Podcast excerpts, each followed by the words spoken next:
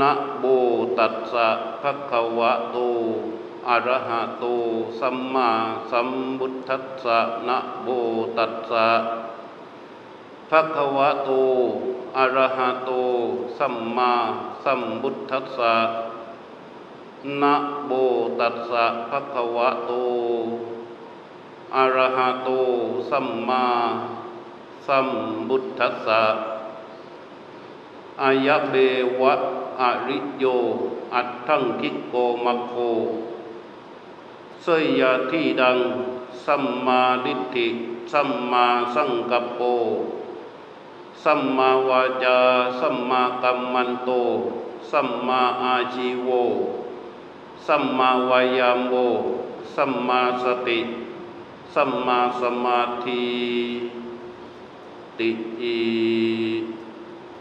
ณบัดนี้ จักได้แสดงพระธรรมเทศนาพันนาศาสนธรรมคำสอนอันมีในพระพุทธศาสนา เพื่ออนุโมทนาต่อบุญกุศลที่ท่านทั้งหลาย ได้ร่วมประชุมบำเพ็ญพร้อมกันในวันพระนี้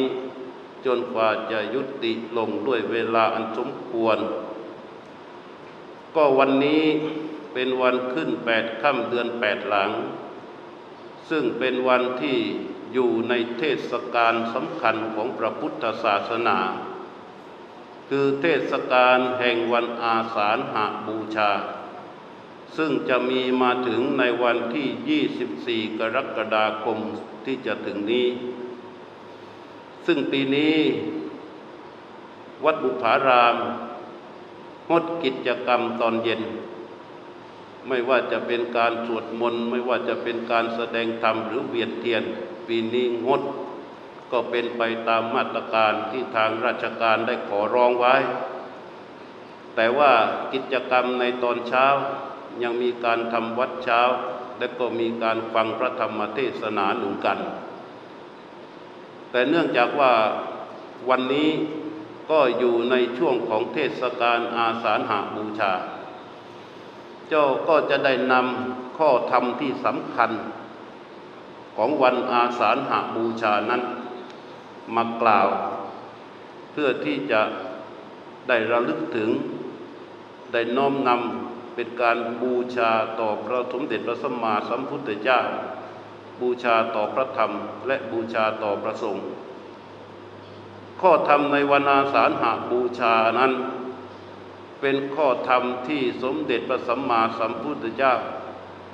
ได้ทรงตรัสแสดงเป็นครั้งแรกหลังจากที่ได้ตรัสรู้ เราเรียกกันว่าปฐมเทศนา หรือเป็นพระธรรมเทศนากันแรก นับว่าวันนั้น พระธรรมเทศนากันนั้น เป็นจุดกำเนิดของพระพุทธศาสนา ถ้าไม่มีพระธรรมเทศนากันนั้น พระพุทธศาสนาก็จะไม่มีในวันนี้ พระธรรมเทศนานั้นชื่อว่าพระธรรมจักรกับปวัตนสูตรคำว่าธรรมจักรนี่แปลว่ากงล้อแห่งธรรมคำว่าธรรมะในธรรมจักรกับปวัตนสูตร ถ้าแปลโดยความแล้วนี่ได้เจ็ดสิบกว่าอย่าง แต่ในประสูตรนี้ได้ยืนยันชัดเจนว่าเป็นพระธรรมเป็นพระธรรมที่ชื่อว่าอริยสัจธรรม คือข้อธรรมที่พระพุทธเจ้าตรัสรู้นั่นเองคำว่ากงล้อคำว่าจักกะ คือแปลว่ากงล้อ เรียกว่ากงล้อแห่งอริยสัจธรรม หรืออริยสัจธรรมที่หมุนไป อริยสัจธรรมหรืออริยสัจสี่ที่พระพุทธเจ้าตรัสรู้ได้หมุนไปแล้วในโลกเป็นครั้งแรก ซึ่งก่อนหน้านั้นไม่เคยมีมาก่อนเลย ข้อธรรมในพระธรรมจักรนั้นมีความสำคัญอย่างไร ในยุคนั้นนักปราชญ์ทั้งหลายที่มาเข้าใจในคำสอนของพระพุทธเจ้าแล้ว ถึงกับเอ่ยปากว่าคำสอนของพระพุทธเจ้านั้นได้ปฏิวัติโลก ปฏิวัติความเชื่อของโลกนำความถูกต้องที่สุดของมนุษยชาติมาประกาศต่อโลกนำสิ่งที่มนุษย์ทั้งหลายควรจะดำเนินและปฏิบัติตามอย่างถูกต้องที่สุดมาประกาศแล้วในวันนั้น เขาเรียกว่าได้ทำการปฏิวัติความเชื่อของโลกในขณะนั้น ถ้าตามคำปรีแล้วนั้นการแสดงในวันนั้น มันสะเทือนฟ้าสะเทือนดิน เรียกว่าภูมิเทดาเทวดานี่กล่าวซ่องแซ่เซินสาธุการ จนกระทั่งชาวตาสวรรค์ชั้นจาตุมได้ยิน ก็แซ่ซองสรรเสริญสาธุการ จนกระทั่งสวรรค์ชั้นดาวดึงได้ยินก็แซ่ซองสรรเสริญสาธุการ สวรรค์ชั้นยามาได้ยินก็แซ่ซองสรรเสริญสันทุกาสาธุกาสวรรค์ชั้นดุสิตได้ยินก็แซ่ซองสรรเสริญสาธุกาสวรรค์ชั้นนิมนรดีได้ยินก็แซ่ซองสรรเสริญสาธุการขึ้นไปเป็นลำดับลำดับจนถึงชั้นพระพรหมทุกชั้น นั้นจึงเรียกว่าเป็นความรู้ที่พระพุทธเจ้าประกาศแล้วเนี่ยสะเทือนฟ้าสะเทือนดินจริง ๆ ข้างฝ่ายมนุษย์ ในวันนั้นผู้ที่นั่งฟังอยู่มีอยู่ห้าท่าน คือท่านอัญญาโกณทัญญะท่านวัปปะท่านพัติยะมหานามะและอัสสชิ ได้ฟังแล้วเนี่ยได้เกิดการรู้ตามเห็นตาม และได้ขอบวชมาหนึ่งท่าน คือท่านอัญญาโกณทัญญะเกิดเป็นพระสงฆ์องค์แรกในพระพุทธศาสนา เรื่องรายละเอียดต่าง ๆนั้น คิดว่าคงจะต้องได้รับฟังกันในวันที่ 24 กรกฎาคมที่จะถึงนี้ ซึ่งเป็นวันอาสาฬหบูชาเป็นพระธรรมเทศนากันเช้า ในวันนี้จะกล่าวเฉพาะข้อธรรมะที่สำคัญคือธรรมจักรที่พระพุทธเจ้าตรัส เมื่อตะกี้ได้กล่าวกับท่านทั้งหลายว่าเป็นการปฏิวัติ พระพุทธเจ้าได้ปฏิวัติความเชื่อ ปฏิวัติความคิด เพราะอะไรจึงกล่าวอย่างนั้น เพราะในหมู่มนุษยชาตินั้น ธรรมดามีการเคลื่อนไหวในโลกด้วยอำนาจสองประการ คืออำนาจของความพอใจอำนาจของความไม่พอใจ ยินดีในความพอใจที่เกิดขึ้น และก็ดิ้นรนกระเสือกกระสนอยู่ในโลกใบนี้ ตามอำนาจของความพอใจนั้น อีกพวกหนึ่งก็ยินดีพอใจกระเสือกกระสนอยู่ด้วยอำนาจของความไม่พอใจที่เกิดขึ้นอยู่ และก็แสวงหาดิ้นรนไปตามอำนาจของความไม่พอใจนั้น เรียกว่าในชีวิตทั้งชีวิตทุกว่วงของเวลา มีความพอใจเป็นอำนาจ มีความไม่พอใจเป็นอำนาจเพราะการแสดงออกเป็นกิริยาไม่ว่าทางการกระทำหรือการพูดหรือการคิด จะมีความพอใจและความไม่พอใจมาร่วมด้วยอยู่เสมอ ตั้งแต่อย่างหยาบอย่างกลางและละเอียด จนถึงขนาดที่ว่า ไม่เห็นอะไรที่จะนำความสุขมาให้อีกแล้ว ชีวิตจมปลักอยู่กับความทุกข์ถูกความโศกเข้ามาบีบคั้นอยู่ตลอดเวลาเนืองๆแต่ก็ยังไม่วายยังต้องไปวิ่งหาด้วยอำนาจของความพอใจและความไม่พอใจอยู่อย่างนั้น จนเกิดเป็นลัทธิเกิดเป็นศาสนาต่างๆ มากมายในสมัยนั้น ด้วยความคิดที่ว่า สิ่งที่จะทำให้เราเกิดความสุขได้ มาสนองต่อความพอใจของเราได้ชั่วนิดิรันดร์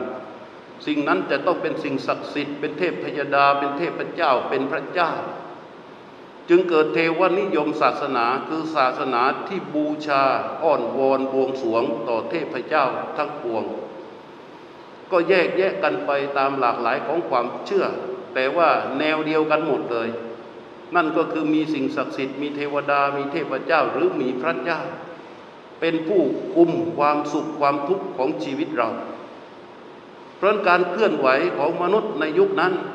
จึงเป็นไปตามอำนาจนั้น แม้กระทั่งในการใช้ชีวิตประจำวัน การครองเรือน หรือการใด ๆก็ตาม ที่เคลื่อนไหวไปในประจำวันนั้น ก็เป็นไปด้วยอำนาจของความพอใจและความไม่พอใจอันพระพุทธเจ้าจึงตรัสที่สุดของสองอำนาจขั้วสุดสองขั้วนี้ ว่ากามสุขาริการนุโยกกับอัตตกิลมัฐานุโยกแน่นอนที่สุด มันประจักษ์ชัดว่า ถ้าเราเคลื่อนไหวไปตามอำนาจของความพอใจ ทุกสภาพการที่ปรากฏขึ้นในชีวิตของเรา ไม่ว่าเรากำลังแสวงหาอยู่ หรือไม่ว่าที่เรากำลังถือครองอยู่ หรือกำลังจะได้มา หรือคิดว่าจะได้มาในอนาคตด้วยอำนาจของความพอใจนั้น สิ่งนั้นนั้นเมื่อได้มาหรือปรากฏแล้วก็ตั้งอยู่ชั่วครู่ชั่วคราว สุดท้ายมันก็แตกสลายพลักพรากจากเราไปหมดไม่เหลือแม้แต่ชิ้นเดียว เพราะฉะนั้นในในขั้วของความพอใจ มันจะไปสุดอยู่ที่ความทุกข์นั่นเอง ข้างควายพวกที่ดำเนินด้วยอำนาจของความไม่พอใจ เมื่อความไม่พอใจอยู่ในอำนาจมันจะแผดเผาผู้นั้น ให้เป็นทุกข์ตั้งแต่ความไม่พอใจปรากฏ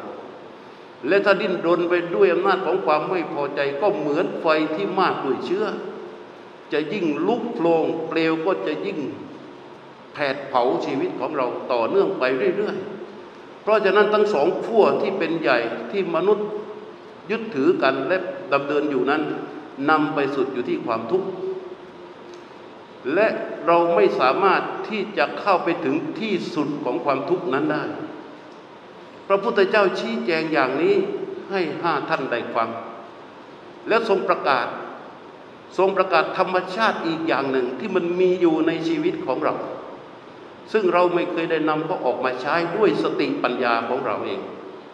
แต่เราก็จะใช้โดยตามธรรมชาติที่เป็น automatic ของอารมณ์ สิ่งนั้นพระพุทธเจ้าตรัสว่า เอเตเต ภิกขเวอุโภ อันเตอนุปคัมมะ มัชฌิมาปฏิปทาตถาคเตนะอภิสัมพุทธา พระพุทธเจ้าตรัสว่าทางอันเป็นกลาง หรือข้อปฏิบัติอันเป็นกลาง อนุปคัมมะคือไม่เข้าไปเกาะเกี่ยว อุโพอันเต ในที่สุดทั้งสองข้างนั้น หมายความว่าในชีวิตของเราในตัวของเรา ในกายในใจของเรา มันยังมีธรรมชาติอีกอย่างหนึ่ง เรียกว่ามัชชิมาปฏิปทา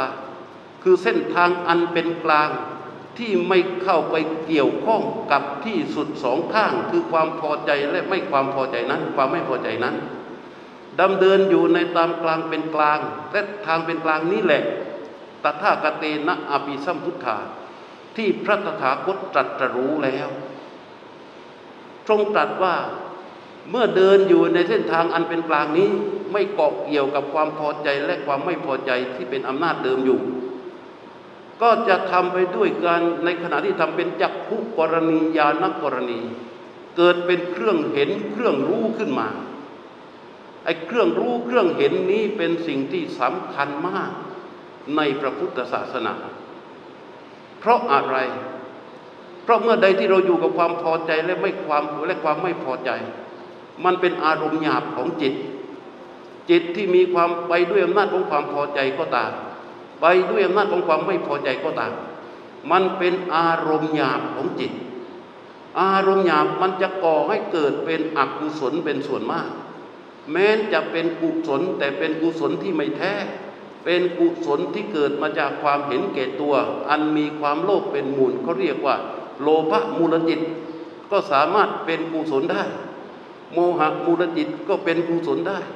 คือไม่เบียดเบียนตนเองไม่เบียดเบียนผู้อื่น แต่ด้อยสติและปัญญา ได้มาหรือกระทำไปหรือพูดไป โดยการที่มีกุศลไม่แท้ เป็นความดีไม่แท้ก็เกิดขึ้นได้ แต่โดยทั่วไปแล้ว ทั้งความพอใจและความไม่พอใจนั้น จะดำเดินเราไปสุดอยู่ที่กุศลอกุศลที่เป็นส่วนมาก แต่พระพุทธเจ้าตรัสว่า มัชฌิมาปฏิปทาธรรมชาติอันเป็นกลางนี้ เมื่อเราเข้าถึง มันจะไม่ไปเกาะเกี่ยวกับอำนาจทั้งสองขั้วนั้น อันนี้แหละ กถากเตอภิสัมพุทธาที่พระตถาคตตรัสรู้ด้วยการปฏิบัติอย่างไรจักขุกรณีคือเกิดเครื่องเห็นขึ้นมา เครื่องเห็นหมายความว่าอย่างไร หมายความว่าไม่ใช่ตาเห็น เพราะฉะนั้นวิธีปฏิบัติในเรื่องของจักขุกรณีนี้ นั่นก็คือการทำโยนิโสมนัติการ หรือมณสิการ มนสิการคือการไข้ควรพิจารณาเหมือนเราไปยืนอยู่ในร้านขายข้าวแกง แล้วเราก็ไปยืนเราก็ทำการพิจารณาเลือกว่าเราจะกินแกงอะไรจะชั้นแกงอะไรเอออาจจะใส่เลือกแกงพะแนงบ้างแกงเขียวหวานบ้างตักมาหนึ่งสองสามอย่างรวมลงในจานเดียวกัน แล้วไปนั่งที่โต๊ะกิน ก่อนที่เรื่องราวเหล่านี้จะเกิดขึ้น วิธีการใคร่ควรอย่างนั้นเรียกว่ามนัสิการ ในทางปฏิบัติเพื่อเข้าถึงพระพุทธศาสนานี้ เบื้องต้นจะต้องทำมนสิการอย่างนั้น ในมัชฌิมาปฏิปทา ในเส้นทางอันเป็นกลางพระพุทธเจ้าตรัสถึงอะไร ตรัสถึงจากกุกรณี หมายความว่าอะไร หมายความว่าเครื่องเห็นนี้จะต้องเกิดขึ้นทำการพิจารณา เจาะแทงทะลุออกไปจากสมมุติชั้นนอก เรื่องหยาบหยาบของความเป็นเรา คำว่าเราหรือตัวเราที่นั่งอยู่ในที่นี้ในขณะนี้ มันมียศมีตำแหน่ง มีชื่อมีสกุล มีฐานะเคลือบอยู่ การทำมนสิการต้องเจาะทะลุสิ่งเหล่านั้นเข้าไปให้ได้ อย่าไปติดอยู่ในสิ่งใดสิ่งหนึ่ง ถ้าไปติดอยู่ในสิ่งใดสิ่งหนึ่ง มันทำจากผูกรณีไม่ได้ วิธีนี้ท่านใช้ศัพท์ธรรมะเรียกว่า รูปปรมัต คำว่ารูปปรมัตคือรูปแท้ๆรูปแท้ๆของเราที่เป็นกายแท้ๆของเรากายแท้ๆของเราถ้าเจาะเข้าไปแล้วทำการมนสิการเข้าไปแล้ว เราก็จะเห็นว่าร่างกายของเรานี้ไม่ใช่อะไรเลย เป็นเพียงแค่ธาตุสี่ธาตุมาประชุมคุมกันเข้า เข้ามาเป็นกายพอตรงนี้ปั๊บมันตัดออกจากความเป็นหญิงความเป็นชาย ตัดออกจากชื่อ ตัดออกจากนามสกุลเพราะว่ามันทะลุเข้าไปหมด เมื่อเพียงแค่ธาตุดินธาตุน้ำธาตุลมธาตุไฟมาประชุมกันอยู่ จึงเกิดขึ้นมาเป็นกาย และถูกสมมุติว่าชื่อนั้นสมมุติว่านามสกุลนั้นสมมุติว่าเป็นนั้นสมมุติว่าเป็นนี้มาทีหลัง สิ่งที่สมมุติเหล่านั้นจะเข้าไปติดไม่ได้เลย ถ้าติดที่สมมุติเหล่านั้นอย่างใดอย่างหนึ่งเมื่อใด เราก็จะตกอยู่ในขั้วสองขั้วใหญ่เดิมคือพอใจและไม่พอใจ แต่ถ้าต้องการที่จะดำเนินไปในเส้นทางที่ชื่อว่ามัชชิมาปฏิปทาต้องทะลุสิ่งที่สมมุติเหล่านั้นเข้าไปให้ได้ เมื่อจิตนั้นได้ทำมนสิการคือใครควรพิจารณาลงไปถึงกายถึงใจของตน ว่ากายของเรานี้ประกอบขึ้นด้วยธาตุสี่คือดินน้ำลมไฟประชุมกันอยู่ ไม่ใช่เราไม่ใช่ของเรา ไม่ใช่อะไรอื่นเลย เป็นเพียงแค่ธรรมชาติที่มีเหตุปัจจัยปรุงแต่งขึ้นแค่นั้น จิตที่รู้อยู่ณขณะนั้นจากการทำมนสิการไปอย่างนั้นทำอย่างนี้บ่อยๆทำอย่างนี้เข้าไปบ่อยๆ จิตที่รู้อยู่ในขณะนั้น มันก็จะเกิดการเห็นขึ้นมา เห็นเป็นการภายในว่ากายของเรานี้ชีวิตของเรานี้ที่แท้จริง มันก็ไม่ใช่อะไรอื่นเลย มันเป็นเพียงแค่ธาตุสี่ธาตุมาประชุมกันเข้า เห็นแค่นี้เป็นจุดเริ่มต้นของจักขุกรณี เรียกว่าเกิดดวงตาขึ้นมา เกิดเป็นการกระทำให้เกิดการเห็นเป็นการภายในขึ้นมา มันจะทะลุออกไปหมดจะสังเกตว่า แค่เกิดการเห็นเป็นการภายในทะลุเข้าไปจนถึงรูปปรมัตหรือกายแท้ๆเท่านี้ มันจะลดภาระริบรอนสิ่งต่างๆ ในชีวิตของเราออกไปเยอะแยะมากมาย เพราะสิ่งต่างๆที่เป็นปัญหาคารากาสังอยู่กับชีวิตเรานั้น มันผูกพันอยู่กับยศผูกพันอยู่กับตำแหน่ง ผูกพันอยู่กับชื่อ ผูกพันอยู่กับนามสกุล ผูกพันอยู่กับความยึดถือเรื่องราวต่าง ๆ มากมาย มันไม่เคยลงไปถึงรูปแท้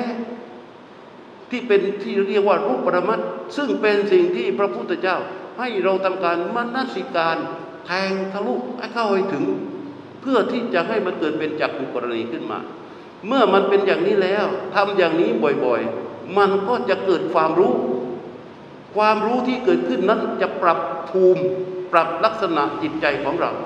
เหมือนเราเรียนประถมสี่ประถมหกมหนึ่งมสองมสามมสี่มห้ามหกปริญญาตรีปริญญาโทปริญญาเอกที่เราเรียนขึ้นมาลำดับ ภูมิของใจของเรา มันจะปรับไปตามคุณวุฒิที่เราเรียน ภูมิชีวิตมันจะปรับไปตามคุณวุฒิที่เราเรียน อันนี้อย่างไร การทำจากขุกรีการพิจารณาถึงรูปปรมัตนี้บ่อยๆ เข้าบ่อยๆ เข้าบ่อยๆ เข้า ภูมิของใจจะตกมาเป็นความรู้และความรู้นั้นแหละ พระพุทธเจ้าเรียกว่าญาณกรณี แปลว่าเกิดเป็นเครื่องรู้ขึ้นมา เครื่องรู้นี้เมื่อมีทั้งเครื่องเห็นมีทั้งเครื่องรู้อย่างนี้ มันจะเป็นเส้นทางที่อุปสมายะอภิญญายะสัมโพธายะนิพพานายะสังวัตติ มันจะเป็นไปเพื่อการเข้าถึงซึ่งความสงบอุปสมายะแปลว่า เข้าถึงซึ่งความสงบคำว่าคำสงบในที่นี้หมายความว่าอะไร ความสงบคือว่าไม่เดือดร้อนไปกับความพอใจและความไม่พอใจจากขั้วสุดเดิมทั้งสองขั้วอุปสมะนั่นแปลว่า เข้าไปสู่ความเสมอ คือเสมอหมายความว่าไม่เกิดเป็นคลื่นเด้งไปเด้งมาทางอำนาจของความพอใจ และอำนาจของความไม่พอใจ มันเสมอเข้าถึงความเสมอราบเรียบ ด้วยความเป็นกลาง ไม่เอ็นเอียงเข้าใกล้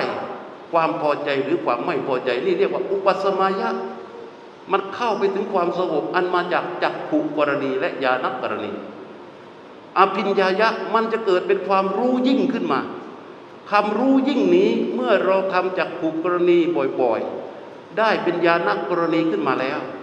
จิตมันจะ ละเอียดในการที่จะเข้าไปเรียนรู้รูปปรมัตนามปรมัตคือกายใจอย่างแท้จริงว่า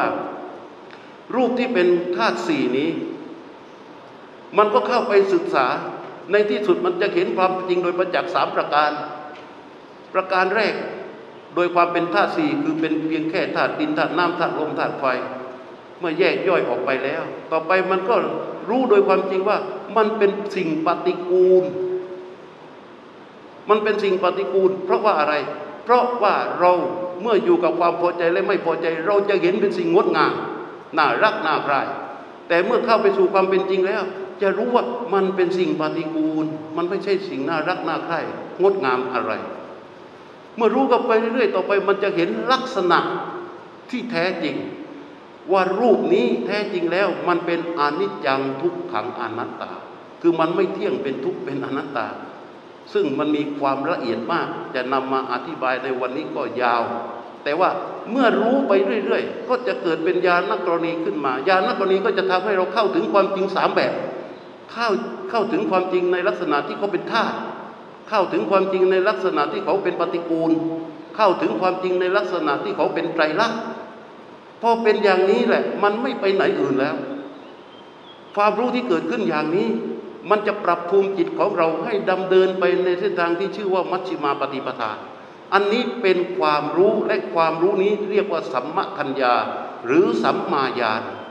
สัมมาญาณแปลว่าความรู้ชอบเขามีองค์ประกอบแปดประการ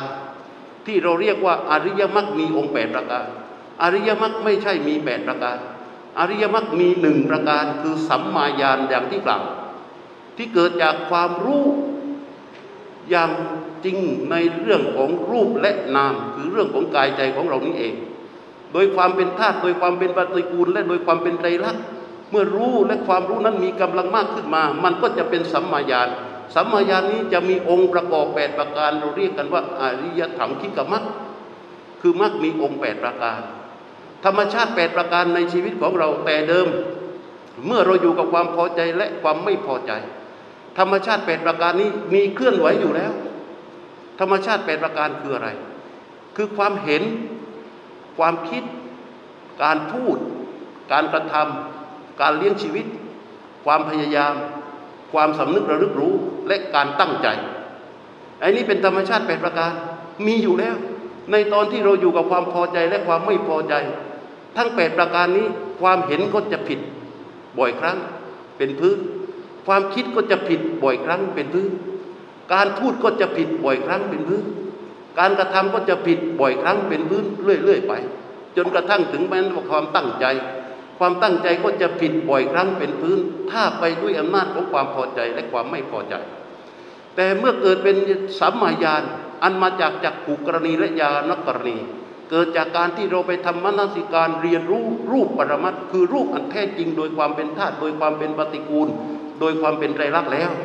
ความรู้ที่เกิดนั้นน่ะมันเป็นสัมมาญาณต่อไปมันก็จะทำให้เกิดอะไรขึ้น เมื่อจิตนี้มีความรู้ที่ถูกต้อง มันก็จะทำให้เขาคิดถูกต้องเป็นสัมมาทิฏฐิเป็นทำให้เขาเห็นถูกต้อง ความเห็นที่ถูกต้องเป็นพื้นของใจเป็นสัมมาทิฏฐิ ใจใดก็ตามเมื่อมีความเห็นที่ถูกต้อง เมื่อใดที่เขาเกิดเป็นความคิดความคิดเขาก็จะถูกต้อง เมื่อเกิดความเห็นถูกต้องความคิดถูกต้อง ความการกระทูดการสื่อสารการแสดงออก มันก็จะถูกต้องไปด้วย เมื่อการพูดการสื่อสารการแสดงออกถูกต้อง การกระทำต่างๆ มันก็จะถูกต้อง เมื่อความเห็นความคิดการพูดและการกระทำถูกต้อง การเลี้ยงชีวิตของผู้นั้นก็จะถูกต้อง และความเพียรพยายามของเขาก็จะถูกต้อง การสำนึกระลึกรู้ก็จะถูกต้อง และในที่สุดความตั้งใจของเขาก็จะถูกต้องด้วย อันนี้มันจึงเกิดขึ้นโดยธรรมชาติ เพราะนั้นพระพุทธเจ้าแสดงในธรรมจักรกัปวัตนสูตร ในพารากราฟที่สองที่ว่าเอเตเตพิกเวอุโพอันเตียนุปคัมมะมัชชิมาปฏิปทาตถากเตนาภิสัมพุทธาจักพุกรณียานกรณี อุปสมายะอภิญญายะสัมโพธายะนิพานายะสังวัตติ มันเป็นเส้นทางที่เป็นจริงมีอยู่ในร่างกายในชีวิตของเรา แต่ไม่เคยมีใครนำมาพูดมาสอน มีแต่พระพุทธเจ้าสอนด้วยการตรัสรู้นั่นเอง ด้วยเหตุนี้จึงเป็นคำพูดที่กล่าวกันว่า ความรู้ของพระพุทธเจ้าในครั้งนั้น เป็นการปฏิวัติโลกเพราะฉะนั้นจึงในวันนี้เพื่อเป็นการรำลึกถึงวันอาสาฬหบูชา ก็ขอเชิญชวนทุกๆทท่านได้มีโอกาสว่างๆของชีวิตทำมนัสิการ ในกายใจของตนเองนั่งข้างข้างฝ่ายร่างกาย ก็ทำมนัสิการใคร่ควรให้ลงไปจนถึงรูปปรมัตให้ทะลุบัญญัติให้ทะลุสมมุติทั้งหมดเข้าไปถึงกายที่แท้ ว่ารูปกายของเรานี้ แท้จริงแล้วมันประกอบขึ้นด้วยธาตุสี่ประการ คือธาตุดินธาตุน้ำธาตุลมธาตุไฟ เอาอะไรที่มันแข็งแข็งก็คือธาตุดิน เช่น ผมขนเล็บฟันหนังเป็นต้น อะไรที่มันเอิบอาบก็คือธาตุน้ำเช่นดีสเลดหนองเลือดเหงื่อเป็นต้น การใคร่ควรพิจารณาอย่างนี้แหละ ตรงเข้าไปเรื่อยๆบ่อย ๆ มันก็จะทำให้เกิดการเห็นเป็นการภายในเรียกว่าจักขุกรณี เมื่อเกิดการเห็นบ่อยๆ มันก็เกิดความรู้ ความรู้ขึ้นมาเป็นเครื่องรู้ขึ้นมาเป็นการภายในเรียกว่าญาณกรณี ตัวนี้แหละที่จะเจริญงอกงามขึ้นไปเป็นสัมมาญาณเมื่อเป็นสัมมาญาณแล้วเขาก็จะได้เป็นองค์ของมรรคเป็นอัตถังคิกมรรคเหมือนดังที่พระพุทธพระพระพระบาลีที่ได้ยกขึ้น ในเบื้องต้นว่าอายะเบวะอาริโยทั้งคิโกมัคโปเสื้อยที่ดังสัมมาทิฏฐิสั่งมาสั่งกโปเป็นต้น ว่าอาริยมรรคอันมีองค์แปดประการ ที่เกิดขึ้นในวันอาสาฬหาบูชาที่พระพุทธเจ้าประกาศนั้น มีอะไรบ้างก็คือหนึ่งสัมมาทิฏฐิคือความเห็นชอบ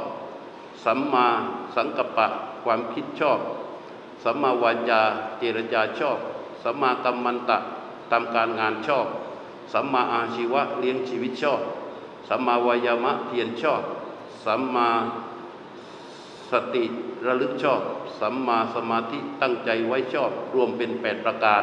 ซึ่งเป็นองค์ประกอบของความองค์ความรู้ชอบ คือสัมมาญาณที่ได้อธิบายมาในเวลาอันสังเขปเพียงเท่านี้ ในที่สุดแห่งพระธรรมเทศนานี้ ขอคุณอนุภาพแห่งคุณประสีรัตนตรัยเลบุญบุญสนที่ท่านทั้งหลาย ได้ร่วมประชุมบำเพ็ญพร้อมกันในวันนี้ จงเป็นตบะเตชะพลวะปัจจัยอำนวยวยใจส่งผลให้ทุกทุกท่าน ประสบในสิ่งที่ประเสริฐปรารถนาสิ่งใดอันชอบประกอบด้วยทำแล้วขอสิ่งนั้นจงพลันสำริดจงพลันสำริดจงพลันสำริดทั่วกันทุกที่พารารีการ แสดงพระธรรมเทศนาก็ขอสมควรแก่เวลาด้วยประการฉนี้